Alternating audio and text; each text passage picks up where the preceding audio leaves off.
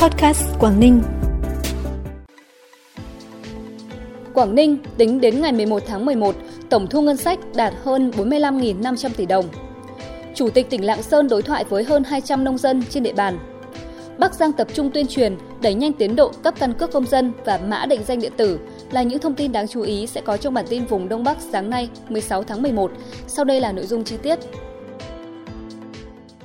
Thưa quý vị và các bạn, thông tin từ Cục Thuế tỉnh Quảng Ninh cho biết, tổng thu ngân sách nhà nước của tỉnh thực hiện đến ngày 11 tháng 11 năm 2022 đạt trên 45.500 tỷ đồng, bằng 87% dự toán, bằng 121% so với cùng kỳ năm 2021.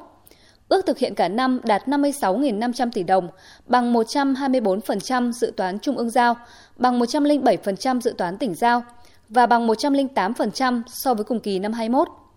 Trong đó thu từ hoạt động xuất nhập khẩu đạt trên 13.400 tỷ đồng, thu nội địa ước đạt trên 32.000 tỷ đồng. Kết quả này có phần đóng góp quan trọng trong quyết sách triển khai đúng thời điểm phục hồi mạnh mẽ của ngành du lịch. Trong 9 tháng, Quảng Ninh là địa phương đứng thứ hai cả nước về thu hút khách du lịch, với tổng lượng khách du lịch đến tỉnh ước đạt 9,17 triệu lượt, gấp 3,5 năm lần so với cùng kỳ.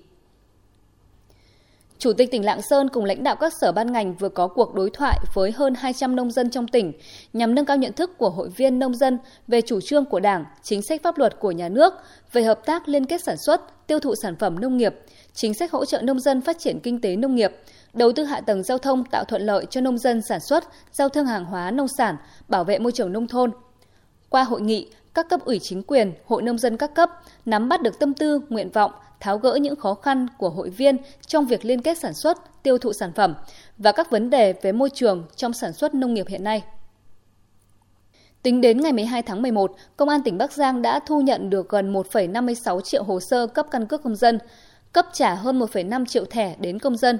còn hơn 127.000 trường hợp phải thu nhận hồ sơ. Nhằm đẩy nhanh tiến độ cấp căn cước công dân và mã định danh điện tử, lãnh đạo tỉnh Bắc Giang đã yêu cầu các ngành địa phương đẩy mạnh tuyên truyền, liên tục cập nhật kết quả, biểu dương những cách làm hay, sáng tạo nhiệt tình, nêu rõ địa phương đơn vị nào đạt kết quả cao và những nơi có hạn chế khó khăn chưa làm hết trách nhiệm. Đồng thời vận động nhân dân tích cực đi làm căn cước công dân, phân tích cho người dân hiểu được những bất lợi nếu không có căn cước công dân và mã định danh điện tử sau khi bỏ sổ hộ khẩu, sổ tạm trú từ ngày 1 tháng 1 năm 2023. Chủ tịch Ủy ban nhân dân tỉnh Thái Nguyên vừa gặp mặt khen thưởng đột xuất lực lượng công an vì có thành tích xuất sắc trong việc đấu tranh truy bắt đối tượng gây ra vụ cướp ngân hàng tại thành phố Sông Công. Trước đó vào khoảng 14 giờ ngày 14 tháng 11, tại phòng giao dịch chi nhánh ngân hàng Vietinbank, phường Phố Cò, thành phố Sông Công, một nam thanh niên dùng một vật dụng giống như súng đe dọa các nhân viên và yêu cầu lấy tiền bỏ vào túi của đối tượng. Sau đó đối tượng này điều khiển xe mô tô không biển kiểm soát chạy trốn khỏi hiện trường.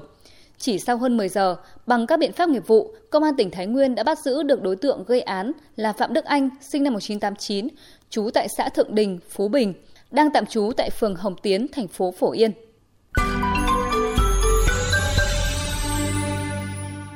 Bản tin tiếp tục với những thông tin đáng chú ý khác. Tại xã Minh Sơn, huyện Bắc Mê, Tri Cục Kiểm lâm tỉnh Hà Giang phối hợp với Quỹ Động vật Denver, Hoa Kỳ vừa tổ chức lễ hội bảo tồn vọc mũi hách năm 2022 bằng hình thức sân khấu hóa, trải nghiệm các hoạt động như thi vẽ tranh, chơi các trò chơi dân gian, gắn kết cộng đồng, trình diễn thời trang về chủ đề bảo vệ môi trường, biểu diễn các tiết mục văn nghệ. Lễ hội bảo tồn vọc mũi hách năm 2022 tại xã Minh Sơn đã thu hút đông đảo các em học sinh và bà con nhân dân trên địa bàn xã tham gia và cổ vũ, qua đó nâng cao nhận thức trách nhiệm của mỗi người dân trong công tác bảo vệ rừng cũng như bảo vệ loài vọc mũi hách, góp phần tạo thêm điểm nhấn thu hút du khách đến tham quan trên hành trình khám phá công viên địa chất toàn cầu cao nguyên đá Đồng Văn, Hà Giang. Nhân dịp kỷ niệm 40 năm Ngày Nhà giáo Việt Nam tại xã Vinh Quang, huyện Chiêm Hóa, tỉnh Tuyên Quang, tỉnh đoàn Tuyên Quang phối hợp với công ty cổ phần nhựa thiếu niên Tiền Phong vừa tổ chức khánh thành cầu Bình Thể, cầu nối yêu thương số 100, khởi công ngày 8 tháng 7 sau hơn 4 tháng thi công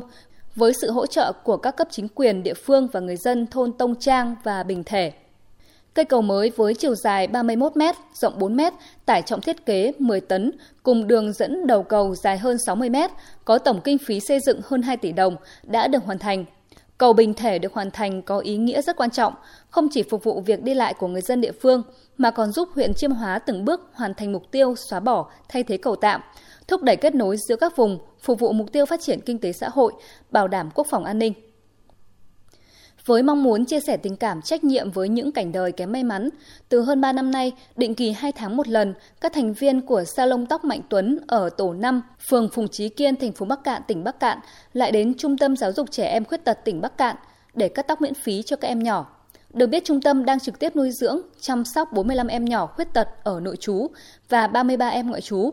Việc salon tóc Mạnh Tuấn tổ chức cắt tóc miễn phí đã góp phần giúp trung tâm chăm sóc các em tốt hơn, đồng thời động viên khích lệ, mang lại niềm vui cho các em trong cuộc sống.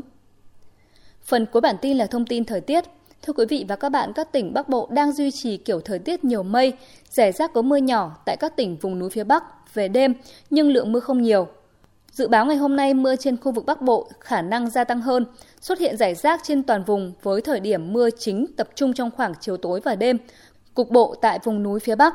Thời tiết mát mẻ về đêm và sáng với nhiệt độ thấp nhất dao động trong khoảng từ 20 đến 23 độ, cao nhất trong khoảng trưa và đầu giờ chiều từ 28 đến 31 độ. Thông tin thời tiết đã khép lại bản tin podcast hôm nay. Cảm ơn quý vị và các bạn đã quan tâm đón nghe. Xin kính chào tạm biệt và hẹn gặp lại.